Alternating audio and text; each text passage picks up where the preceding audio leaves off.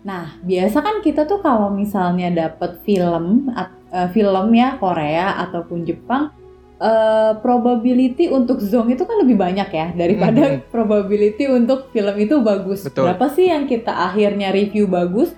Di tahun ini juga kayaknya baru Sweet and Sour gitu kan. Betul. Nah sekarang kita mencoba lagi tuh film Korea yang judulnya Recall. Tapi menurut gue ini tuh nggak zong sama sekali sih uh, menurut lo gimana Pak? Mungkin ini awal-awal dulu nih. Pas gua nonton film ini ya, mm -hmm. gua tuh langsung punya feeling kayak harusnya ini film ataupun ya pokoknya tentang dunia perkoreaan gitulah mm -hmm.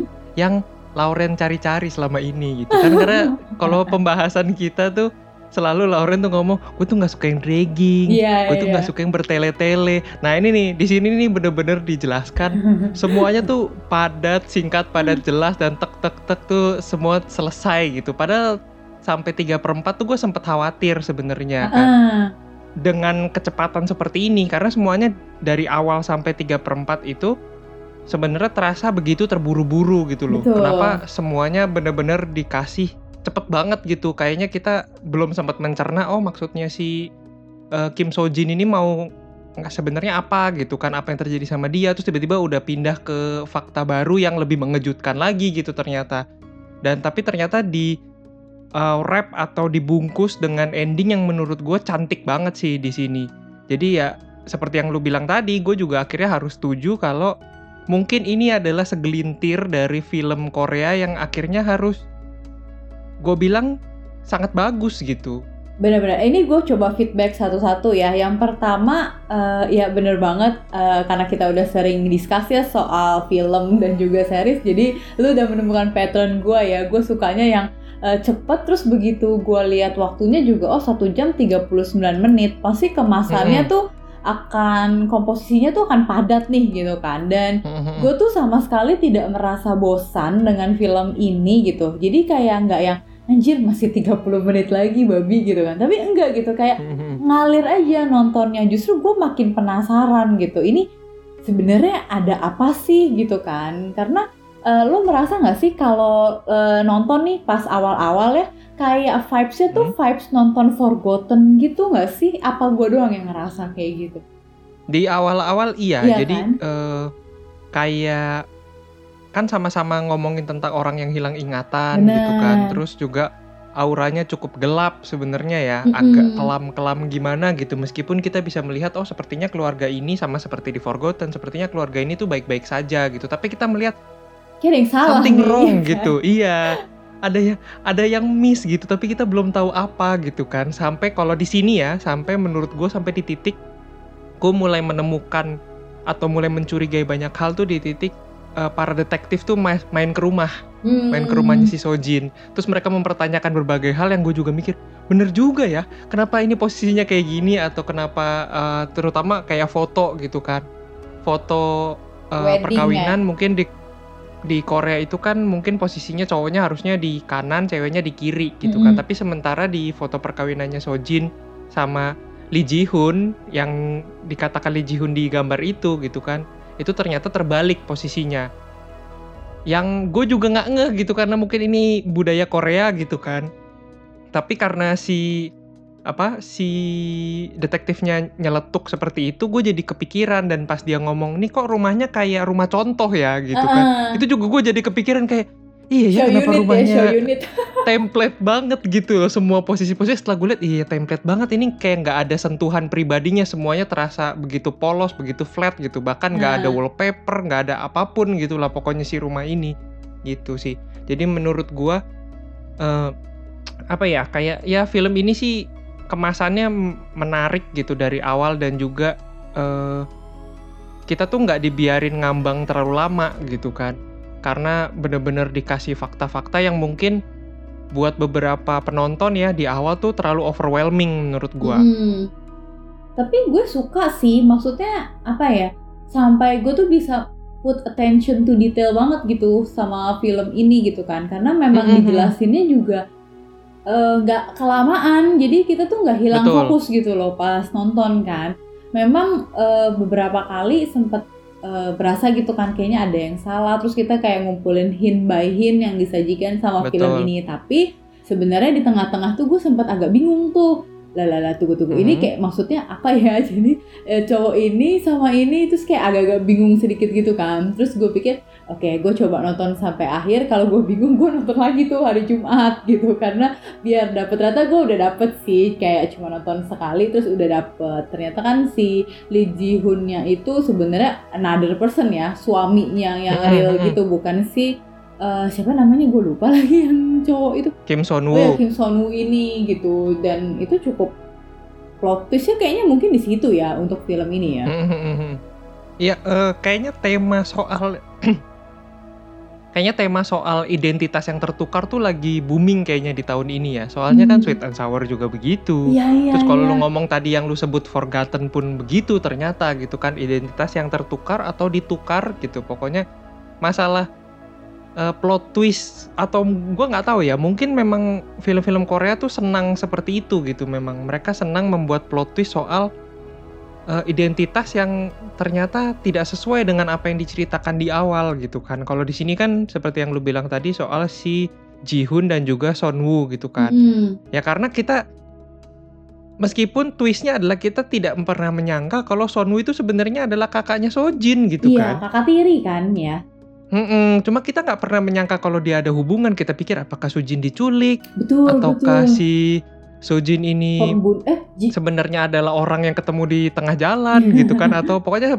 semacam-macam itu. Jadi kita memang arahnya tuh berpikir kalau si Lee Ji Hoon palsu ini di awal-awal tuh dia adalah eh, seorang kriminal gitu Iya pokoknya. setuju setuju. Gue sempat mikir apakah dia tuh pembunuhnya si suaminya, terus karena guilty atau pengen menyimpan cerita eh, kriminalitas itu, eh, jadi dia akhirnya ya udah deh gue yang ngerawat si Sujin gitu. Tadi tadinya tuh gue sempat mikir gitu, nggak pernah terlintas sama sekali bahwa dia tuh opa atau kakak tirinya si Sujin sebenarnya. Mm-mm.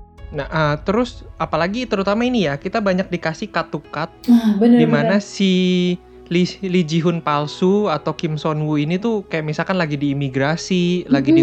diwawancara, ditanya kenapa lu harus buru-buru sih, terus kita dipotong tuh di situ kita nggak tahu alasannya dan mukanya tuh kayak muka yang kayak gimana gua harus menceritakan kepada petugas imigrasi ini ya kayak gitu gitu loh maksudnya jadi kayak ada sesuatu yang Ditutupi sulit gitu untuk ya. iya betul ya ada, ada sesuatu yang ditutupi gitu terasa banget gitu akhirnya kayak karena kita mencurigai dia di awal ya kita udah suuzon aja gitu sih menurut gua terus apalagi eh, dia tuh ter terasa ya mungkin gue bisa bilangnya terasa seperti menutupi apa yang dilihat sama Sojin gitu kita di awal kita nggak Iya. tahu gitu kan benar-benar. ya gue sempat ngerasa sih sebenarnya yang dilihat sama Sujin ini tuh sebenarnya ramalan masa depan atau itu adalah ingatan dia pada saat dia masih hidup eh masih hidup pak ingatan Masa dia sebelum ya. dia sebelum dia hilang ingatan gitu Hmm. kan. Jadi gue gue ada dua kemungkinan itu gitu. Dan eh, si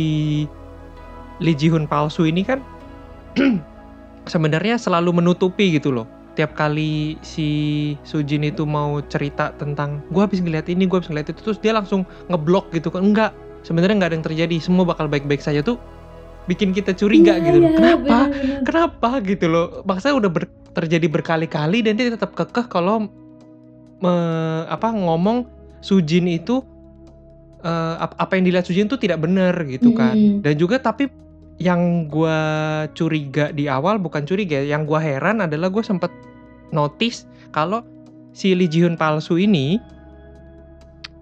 eh, itu tuh nggak pernah jelek-jelekin Sujin sebenarnya. Nggak pernah bilang kalau Sujin tuh gila loh sebenarnya. Dia tuh berhalusinasi dia segala macam even di depan polisi pun Mhm. dia tuh kayak mau jelasin si Sujin tuh sedang dalam kondisi mental yang Terganggu. terganggu, itu tuh nggak nggak memberikan konotasi yang senegatif itu gitu. Nggak Hmm. ngomong ini sebenarnya orang gila loh. Bukan nggak nggak nggak senegatif itu. Jadi gue kenapa dia berusaha untuk tetap baik gitu loh di kondisi ini kan kalau dia kriminal kan datang ke kantor Hmm. polisi panik dong gitu kan Mhm. jadi gue sempat notice itu. Jadi apa yang terjadi sebenarnya hubungan apa yang mereka punya gitu. Terus sempat terlintas juga jangan-jangan ini selingkuhan sebenarnya Hmm. gitu kan. Oh iya ya, karena ada tendensi juga sih ke selingkuh-selingkuh Mm-mm. gitu. Tapi ngomongin Kim Sujin ya, gue sangat appreciate banget loh sama si So Ye Ji ini. Maksudnya dia Hmm, kayak lebih gue nggak tahu lebih demen aja ngelihat dia di sini dibandingkan di It's Okay to Not Be Okay yang dulu kita Oh tonton iya gitu beda, ya terus beda. Mm. despite juga waktu itu kan uh, kita sempat baca ya kalau dia lagi syuting ini tuh kayaknya lagi ada kontroversi yang waktu itu loh Betul. Uh, jadi tapi despite kontroversi itu gue sangat mengakui bahwa dia memang the real good actress sih gitu Mhm. jadi uh, nggak bisa dibayangkan juga kalau ini akhirnya diganti sama aktris lain apakah dap sedapat itu ekspresinya atau apa jadi gue cukup uh, appreciate gitu untuk dia memerankan Kim Soo Jin nah uh, tadi kan lu bilang tuh dia bisa ngelihat either masa lalu atau masa depan gitu kan Mhm. tapi kan kita sebenarnya lebih digiring uh, dia itu ngelihat masa depan gitu kan Nah, jadi Betul. gue tuh eh, sempat mikir anjir ini tuh kayak mau ke mana nih ceritanya entah Mhm. misteri entah ho semi bukan horor sih ya jadi kayak thriller horor atau gimana gitu. Tapi sampai kita dibawa bahwa yang unit 706 lah ternyata kan kosong gitu kan. Jadi terus gue tuh kayak sempat mikir nah jadi siapa nih yang dia lihat? Gitu loh. Apa bener-bener halusinasi? Gila kali ya tapi gue nggak mikir itu masa lalu dia juga sih sebenarnya. Ya iya itu juga. Eh, tunggu sebentar, mungkin gue mau bahas soal yang lu ngomong ke It's Okay to Not Be Okay ya. Di mana Soyeji kan lu bilang lebih bagus di sini. Tapi gue merasa kayaknya kurang apple to apple aja gitu. Karena di It's Okay to Not Be Okay dari awal kita udah dikasih tahu kalau Soyeji di situ itu troubled kid dia. Dia tuh anak bermasalah sebenarnya. Jadi akhirnya tumbuh dewasa kayak gitu. Sementara kalau di sini kan Kim Soo Jin ini sebenarnya baik-baik aja gitu. Malah kalau kita ngelihat di ending dia ngobrol sama Kim Son Woo yang pada saat hiking tuh dia terlihat begitu dewasa.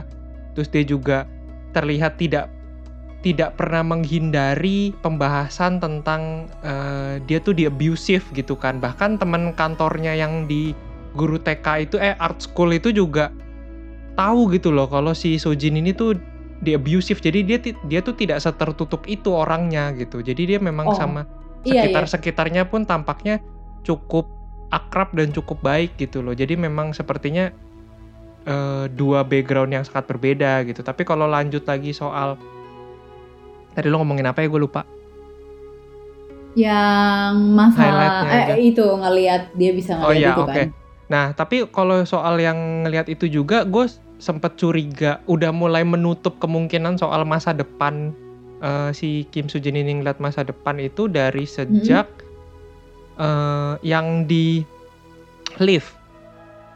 Yang di lift yang dia dicekek sama bapak-bapak, dia mengaku dia Mhm. dicekek abis itu kan si Kim Son Woo itu ada di lift sebelah Di kan lift sebelah sebenarnya. kan, Ya, ha, ha. terus begitu keluar dia eh, meluk si Sojin, abis itu Sojin ngomong Mhm. si eh, bapak ini tuh bakal ngebunuh orang segala macam gitu-gitu nunjuk ke Mhm. dalam lift kan. Nah, tapi Mhm. pas Son Woo ngelihat ke dalam lift, dia tuh kayak dim-dim baik Chill gitu aja. kan. Hmm. Kalau lu ngelihat anggapannya kita kan di sini mikirnya ini adalah suami istri atau ya selingkuhan segala macam pokoknya gitulah ya. Hmm, Kalau ngelihat ada orang yang mau ngelukain eh, si Sojin, pasangan ya Heeh, pasangan lu at- masa si eh, Lee Ji Hoon palsu ini diem-diem aja gitu loh nggak nggak menghalangi lift untuk tertutup atau apa gitu tapi dia pokoknya nggak berbuat apa-apa jadi bener-bener cuma meluk si Sujin doang gitu itu yang gue gua curiga kayaknya bukan ngelihat masa depan deh. Kalau ngelihat masa depan kan harusnya diha- dihadang gitu at least kan. Karena Hmm. sudah terjadi kontak gitu loh. Maksudnya ini sudah disakitin nih Sojin di detik itu. At least kalau nggak usah ngomongin masa depannya dulu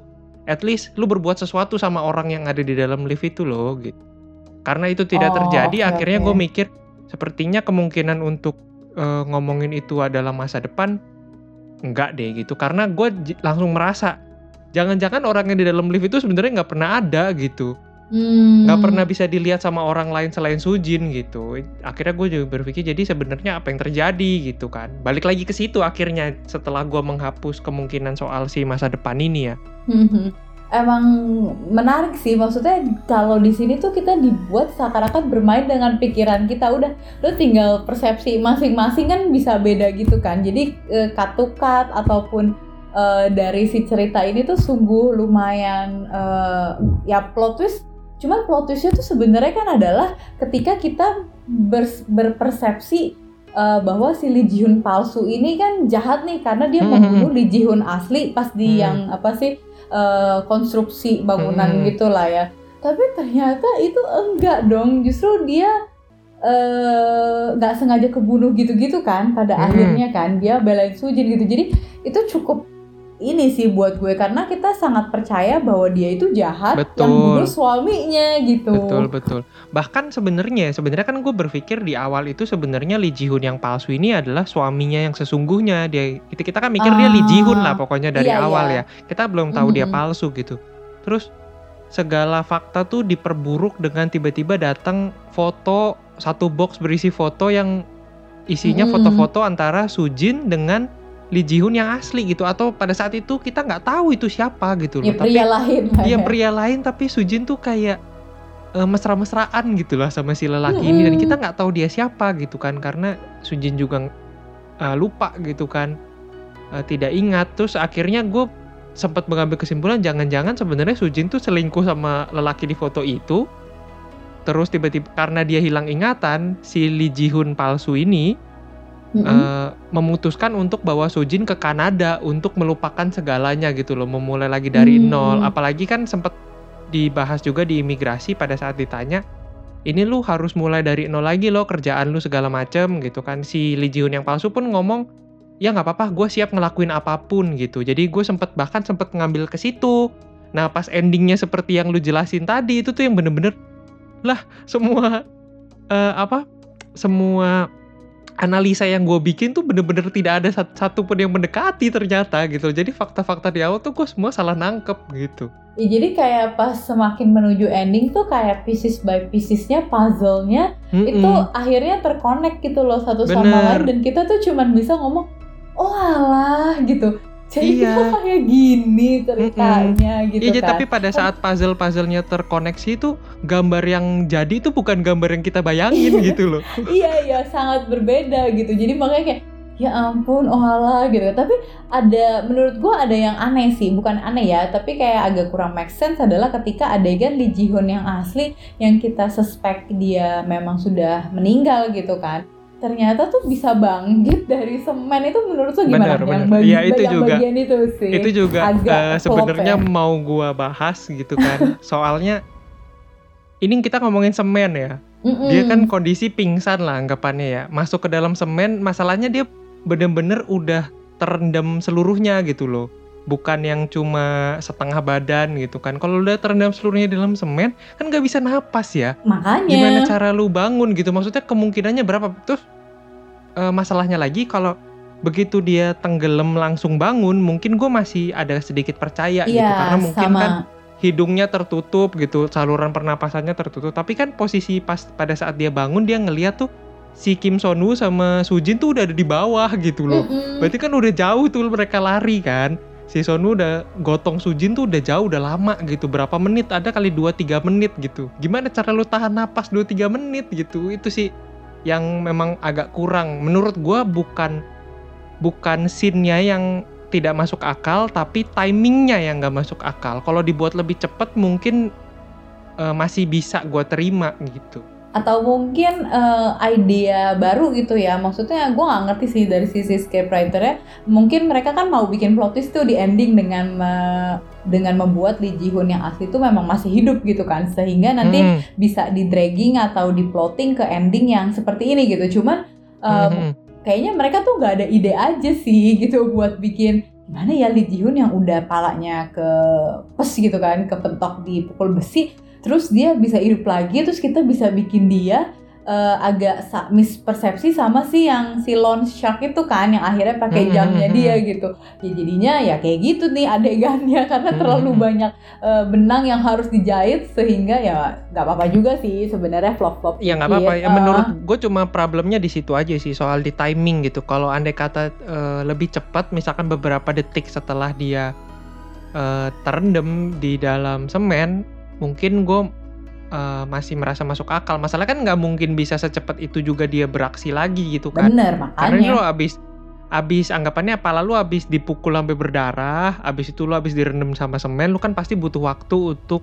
menyadarkan diri gitulah. Tetap menurut gua si Sonu sama Sujin tuh pasti tetap punya waktu untuk kabur gitu loh. Jadi tidak perlu dibuat seakan-akan eh, sudah cukup lama dia ada di dalam semen terus bangkit. Abis itu ngelihat Sujin sama Sonwoo tuh udah dari kejauhan banget gitu itu sih yang membuat jadi terasa janggal aja gitu Tapi eh, menurut lo gimana tuh dengan plot twist Lee Ji Hoon-nya masih Lee Ji Hoon yang asli masih hidup terus dia datang lagi ke apartemen lama mau bunuh si Sujin. Menurut lo gimana? Eh, masih ini gak sih masuk Hmm, terlepas dari adegan semen itu ya maksudnya? kalau memang apa pada akhirnya si Lee Ji Hoon karena kan kita dijelasin ya pokoknya si kita kan sering ya dapet scene yang kita dikasih lihat satu karakter mati abis itu tiba-tiba dia out of nowhere hidup, Hidup aja, aja. karena kebetulan karakter yang mati ini adalah karakter utama Iya gitu iya. pokoknya harus dihidupin aja gitu cuma kan si Lee Ji Hoon ini diceritakan kalau sebenarnya kita salah gitu loh menganggap dia sudah mati gitu kan cuma berdasarkan dari jam tangan yang dipakai gitu kan Mm-mm. karena kan memang kita tuh nggak pernah dapat fakta yang definit fakta yang pasti kalau orang yang ada di dalam semen itu beneran Lee Ji Hoon loh Hmm, kita cuma nge- asumsi pernah ya. ngeliat iya semua asumsi karena kan toh otopsi juga masih atau DNA tes DNA juga Mm-mm. masih berlangsung gitu Mm-mm. sampai detik, di detik detektif itu dapat eh, fakta kalau itu orang bukan Lee Ji Hoon gitu itu kan sampai detik itu kan semua asumsi kita doang gitu sebenarnya jadi iya karena di apa ya dibungkusnya kayak gitu jadi masuk akal gitu loh. Si Lee Ji Hoon ini balik lagi untuk membalas dendam gitu. Karena apalagi ada ini mungkin yang menurut gua menjadi eh, alasan kuat kenapa Lee Ji Hoon tuh sampai capek-capek balik lagi nyariin Sujin adalah ngomong eh, karena dia ngejelasin di akhir yang pas di rumahnya dia itu sebelum ngebakar kalau em, dia tuh sama-sama mencintai Sujin sama seperti Sonwoo gitu Hmm. mereka berdua tapi perbedaannya adalah tipe cintanya jadi kalau si Sonwoo itu begitu mencintai Sujin pengen ngelindungin sementara si Jihun itu segitu cintanya sama Sujin sampai nggak pengen Sujin tuh dimilikin orang lain jadi harus Oh iya, bunuh katanya gitu. kan eh, karena kita dapat depan dia agak abusive, agak posesif gitu Mm, kan, mm, mm, mm. Eh, tipikal Betul. orangnya. Mm-mm. Terus kita juga sempat dikasihin kan sama temen kerjanya Sujin yang di art school itu kalau Mm-mm. Sujin tuh sering banget loh pergi hiking sama Sonwoo. Terus mungkin gua eh, yang gua tangkap adalah si Jihun ini menangkap lama-lama kok Sujin jangan-jangan punya hubungan gitu loh sama si Hmm. Sonwoo ini gitu kan. Apalagi setelah ketemu buku yang soal Kanada itu Iya yang iya. nggak sengaja keliat di tas itu kan udah makin ke mana-mana tuh pikirannya si Jihun tuh yang gue tangkep kalau dia tuh mau kabur bareng Sonwoo gitu kan. Apalagi dengan fakta yang ditahu kalau Sonwoo tuh cuma kakak tiri gitu loh. Tidak ada hubungan darah, Darah. gitu kan antara mereka. Nah itu makanya yang gue pikir kebenciannya udah mulai numpuk dan udah mulai Hmm. khawatir berlebihan kalau someday mungkin aja Sojin tuh eh, jatuh cinta gitu sama Sonwoo gitu. Itu sih menurut gua. Oke, nah tapi terlepas nih dari endingnya juga, eh, di mana kan ini sebenarnya genre-nya kan agak berubah ya. Maksudnya kan ini Mm-mm. menurut gue sih sad ending sih. Ini sama sekali tidak happy ending gitu kan. Mhm. Sad banget dengan si Sunwoo akhirnya meninggal karena lagi-lagi kayak tadi lu bilang melindungi dan menyelamatkan si Sujin gitu. Nah ini kan genrenya agak berubah ya dari yang awal lebih Betul. ke misteri, lebih ke kita tuh thriller yang pace-nya cepet terus kayak di switching gitu loh ke set ending yang uh, Hmm. jadi mellow ya nggak sih? Mhm. bener tapi sebelum ke situ gue mungkin mau tanya pendapat lu dulu Apa soal tuh? gimana ternyata kalau penyebab Sujin kehilangan ingatan itu adalah karena dia pengen bunuh diri gitu Hmm, bukan karena penyebab-penyebab yang kita pikir dia didorong atau dia tertabrak Mm-mm. ya kecelakaan seperti drama Korea biasanya gitu kan bener-bener. problem solving drama Korea adalah tabrakin aja pakai truk gitu kan biasanya gitu Iya iya. ya kan iya. tapi di sini tuh bener-bener eh, jauh dari bayangan kalau sebenarnya yang memutuskan untuk melukai dirinya sendiri atau membunuh dirinya sendiri tuh ya si Sujin itu gitu loh karena dia merasa dia beban kan Iya iya. eh, si Sonu selama ini karena Sonu tuh selalu ngebelain dia dan selalu eh, bertanggung jawab seorang diri lah gitu. Si Sujin tuh selalu lepas eh, dari beban itu gitu. Jadi dia udah sebegitu nggak enaknya kayaknya rasanya. Kalau gue sih nangkepnya karena udah eh, udah sering ya, maksudnya rangkaian terjadi di mana mungkin dia kan dari kecil kita juga udah dikasih scene-nya. Dia ada abusive father-nya, terus uh, dia dapat abusive husband juga gitu. Jadi uh, di titik yang dia mau bunuh diri tuh menurut gue udah rangkaian ke apa ya penumpukan dari stresnya dia aja sih hmm. gitu. Sementara dia udah gitu udah pulang nggak sengaja lagi bunuh suaminya gitu kan. Jadi udah kayak nggak ada jalan lain menurut dia gitu loh. Jadi ya udah deh gue bunuh diri aja. Dan ternyata nggak mati ya. Padahal jatuhnya agak tinggi itu dari uh, lantai berapa konstruksi itu cuman amnesia doang Iya, ta uh, tapi karena lu bahas soal dia jatuh nggak mati, sebenarnya scene itu mengganggu gua gitu loh. Uh. Gua keterganggu meskipun kita dikasih lihat ya, ada sentuhan detail kecil yang menurut gue cukup menarik yaitu adalah kepalanya Sujin itu ternyata jatuhnya ke pasir, iya sih. bukan langsung ke beton iya, gitu kan. Ya mungkin itu yang membuat membuat ada kemungkinan sedikit untuk tetap selamat, tapi yang aneh adalah dia jatuhnya kan uh, ngadep ke atas ya. Uh, uh, uh, jadi harusnya kayak kepala belakang gitu kan loh. ya. Iya, iya harusnya gitu. kepala belakang yang terbentur kan. Iya, iya. Tapi yang kalau lu lihat darah bercucuran tuh adanya di depan. pas yang adanya di muka iya tuh yang pas jatuh juga yang pas hmm. kita dilihat uh, apa uh, beauty shot gitu iya, lah iya, iya, iya. dari depan tuh lihat mukanya berdarah-darah lah ini darah muncul dari mana gitu itu yang itu mengganggu gue banget sih bahkan nggak ada darah ngalir dari belakangnya gitu iya, iya. even si Jihun yang dipukul itu aja darahnya ngalirnya darahnya tuh yang belakang. ekstrim iya, gitu iya, kan iya, iya, iya. ya kan tapi si, si Sujin jatuh gitu tuh yang berdarah muka aja malah bukan kepala belakangnya itu sini tuh mengganggu gua. Oh tadi soal yang set ending belum dibahas ya. Iya menurut hmm. gua sih cukup ini ya cukup patah gitu loh uh, genrenya pada di akhir karena uh, momen pengorbanan dirinya si Sonwoo ya pada saat itu. Tapi gue sih udah feeling gitu pada saat mereka sudah terpojok ke kaca hmm. dan apartemen itu sudah terbakar ini kalau something terjadi etis ada ledakan atau tiba-tiba hmm. asap di mana-mana gue yakin pasti yang selamat cuma Sujin gitu. Gue udah feeling hmm. gitu. Karena Sonu tuh pasti akan melakukan apa saya apalagi di posisi itu Sujin tuh udah kayak posisinya lemah banget gitu kan. Nggak bisa berbuat apa-apa. Jadi mau ngelawan mau ngelarang Sonu pun nggak bisa gitu menurut gue Iya sih, tapi uh, benar kata lu sih, uh, kalau misalnya endingnya dibuat mereka selamat dua-duanya terus happy ending, menurut gue malah terlalu uh, kayak klise gitu loh, kayak tipikal ya nggak sih? Karena kan ya Bener. udah terus happy ending kayak ngapain lagi, jadi tidak terlalu menimbulkan perasaan atau emosional di hati penonton tuh uh, uh, lebih gitu kan. Kalau gini kan kita lebih kayak nyes gitu kan lebih kayak ya hmm. gitu. Nah cuma kalau happy ending kan kayak oh ya udah gitu. Jadi apa yang dibalut dari scene awal sampai akhir kalau dia happy ending menurut gua akan rusak gitu loh semuanya. Jadi hmm. ini tuh udah uh, ending paling ya the best ending lah untuk uh, story yang kayak gini gitu. Nah gue ini lagi sih gue mau nanya pendapat lu nih. Jadi menurut lu uh, Sunwoo ini tuh real bener-bener menganggap Sujin sister dengan melindungi segenap jiwanya gitu kan atau dia sebenarnya tuh memang punya perasaan buat si Sujin. Oke, okay. sebelum ke sana mungkin uh, eh, gue mau menyelesaikan dulu problem di uh, kematiannya Sonwoo ini ya. Mm-hmm, Karena sebenarnya uh, selain yang kita bahas tadi tuh gue sempet khawatir gitu sama scene itu.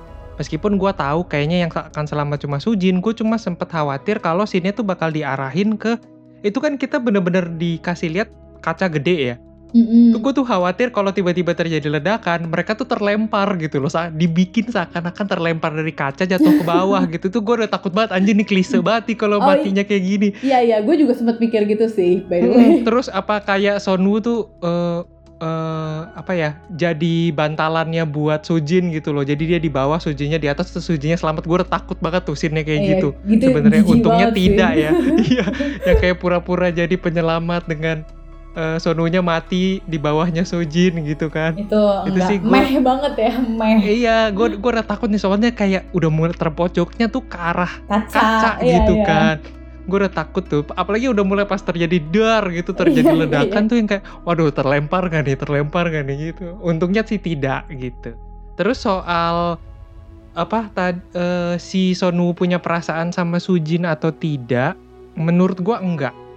Kenapa? Karena uh, alasan gue berpikir enggak adalah pada saat pernikahannya si Sujin sama Jihun. Hmm. karena di situ ada percakapan di mana si Sonu itu nangis nangisnya tuh bener-bener nangis seperti kayak Terharu nggak seorang sih? ayah. Heeh, seorang ayah ngelepas anaknya nikah aja gitu dan percakapan antar mereka juga yang kayak ngomong jadi lu nggak mau biarin gue pergi Eh, jadi menurut lu gue harus biarin gak nih kayak gitu tuh ya percakapannya percakapan saudara banget gitu loh nggak ada yang apa bucin-bucin menye-menye gimana gitu. Akhirnya jadi gue yakin memang ya sebenarnya si Sonu eh si Sonu itu mendukung gitu loh. Si Sujin tuh menikah sama Jihun gitu. Karena kan Jihun juga temennya kan sebenarnya kan. Cuma pada saat Jihun sudah mulai abusive eh, sepertinya Sonu gue nangkepnya merasa bersalah gitu loh. Karena kayaknya dia yang ngenalin gitu terus pada saat yang abusive father yang lu bilang tadi juga si Jihun eh si Sonu itu kan nyuruh Sujin tuh cabut berlindungnya ke asramanya Jihun kan Iya, iya, iya. Iya, jadi memang kayaknya mereka tuh mereka bertiga tuh sedekat itu. Jadi mungkin Sonwoo tuh tidak enak karena temennya malah jadi abusive ke adeknya. Jadi dia merasa harus Melindungi. melindungi si adek ini. Cuma si Jihun gue nangkepnya salah paham gitu. Hmm. Nah, tapi eh, dari namanya pun atau dari judulnya ini cukup sama ya balik lagi selalu harafiah recall berarti kan eh, bener-bener dia tuh Tapi untung bukan masa lalu ya. Nama perusahaan Oh ya. iya, nggak kayak Times sama siapa ya satu lagi yang kemarin itu lupa lah. Gue lupa Gue juga apa. lupa pokoknya ada lah ya. Jadi eh, ini nggak, ini benar-benar harafiah tapi lebih ke konsep ya. Jadi gue juga agak Hmm. happy gitu. Jadi oh benar inline gitu.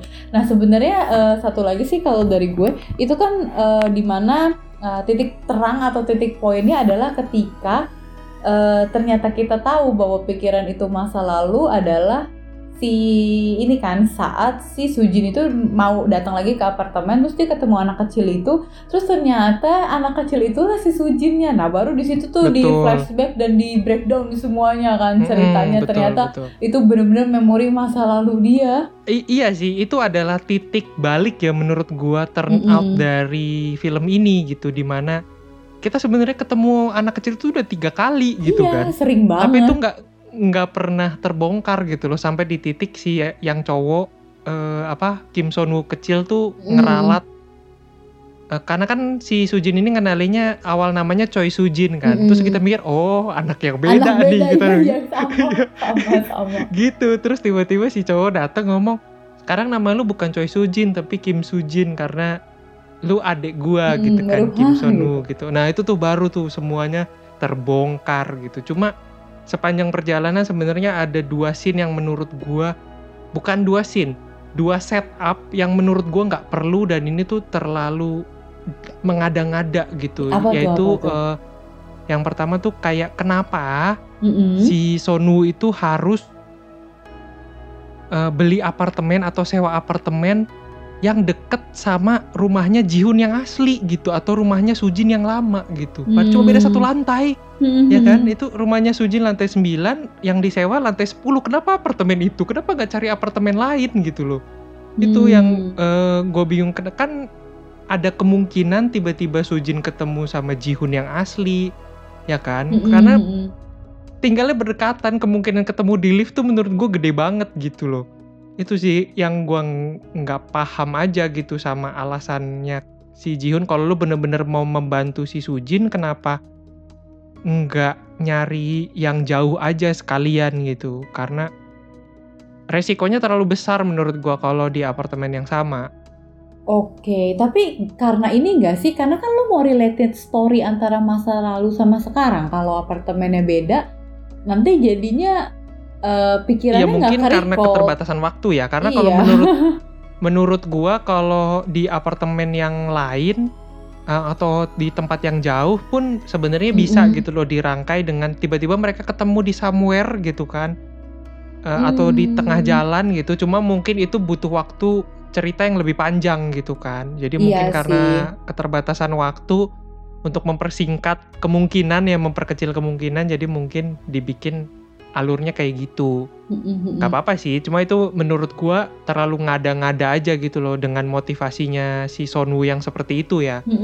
Terus satu lagi Nah, yang itu kedua apa tuh? adalah yang soal si kan sebenarnya si Sujin ini sempat menangkap kalau Sonwoo itu bohong ya. Soal dia kan pada saat dia ngomong e, lu ke mana? Terus semalam yang pas ini yang pas apa si Oh. Sojin itu nyariin box isi foto ke satpam Mhm, terus satpamnya mhm. ngomong udah gua kasih sama suami lu gitu Iya iya iya iya iya. iya. Eh, jam 2 pagi dia pulang bawa koper gede gitu kan Heeh. nah itu kan si Sujin nanya lu dari mana terus dia bohong kan Mm-mm, bohong bohong. Eh, kalau si Jihun itu eh, dia ngomong kalau gua tuh sebenarnya tidur kok di sebelah lu gitu gitu Mm-mm. terus pada saat polisi datang gue bingung kenapa Sujin tuh nggak ngecek gitu loh Eh, pada saat di kantor polisi atau gimana ya gue lupa sih si- agak lupa scene-nya seperti apa. Tapi eh, itu tuh kayak si Sujin tuh nggak ngecek kenapa si Jihun itu bawa eh, harus bohong sama dia dan kenapa dia harus bawa koper dan apa isi kopernya. Masalahnya kan Sujin tuh punya saksi gitu loh. Si satpam itu tuh ngeliat si Jihun tuh Hmm. pergi jam 2 pagi dan juga dia bawa koper gitu loh. Jadi kan Oh iya. lu bukti lu valid gitu. Tapi lu kenapa di depan polisi pada saat eh, disudutkan sama si Sonwoo gitu kan sama Hmm. si Jihun palsu Eh, kalau apa yang lu lihat tuh nggak bener segala macam tuh kenapa lu nggak Hmm. arahkan ke situ loh gitu loh maksudnya kenapa itu tuh nggak dibongkar gitu karena lu menurut gua saksinya tuh penting banget si satpam ini akhirnya nggak dimanfaatin aja sama si Sojin gitu itu jadi aneh sih buat gua Iya dan akhirnya juga sini jadi agak sia-sia nggak sih? Ya walaupun Mm-mm, kopernya betul. terjawab sih, tapi kan isinya cuman ya tools-tools gitu doang gitu loh. Tapi nggak ada relevansinya kan antara kejadian yang dilihat sapam atau kecurigaannya tuh ya patah gitu loh. Udah miss gitu aja udah kita lupain juga akhirnya di ending-ending. Iya, menurut gua sayang banget sih eh, beberapa scene ini. Maksudnya eh, semua scene atau setup yang ada tuh semuanya udah begitu kompak, begitu eh, dramatis dan juga jahitan dari segala macam yang sudah berantakan di awal tuh menurut gue udah cakep banget gitu. Tapi gue menotis dua scene mengganggu itu yang sayang banget. Eh, akhirnya sampai akhir tuh gue sebenarnya nunggu gitu loh apa yang terjadi. Meskipun seperti lu bilang kopernya terjawab gitu kan. Tapi akhirnya scene si satpam ngelihat dia pergi jam 2 pagi tuh tidak ada manfaatnya Hmm. gitu loh. Itu yang gue sayangkan. Eh, akhirnya harus dibuat seperti itu gitu. Terus yang eh, apa? Yang gue bingung juga adalah di saat kita sepakat ya kalau film ini tuh sebenarnya adalah segelintir dari film Korea yang cukup bagus ternyata di di, di IMDb tuh nilainya tidak sebagus itu gitu. Karena cuma 6,9 gitu ternyata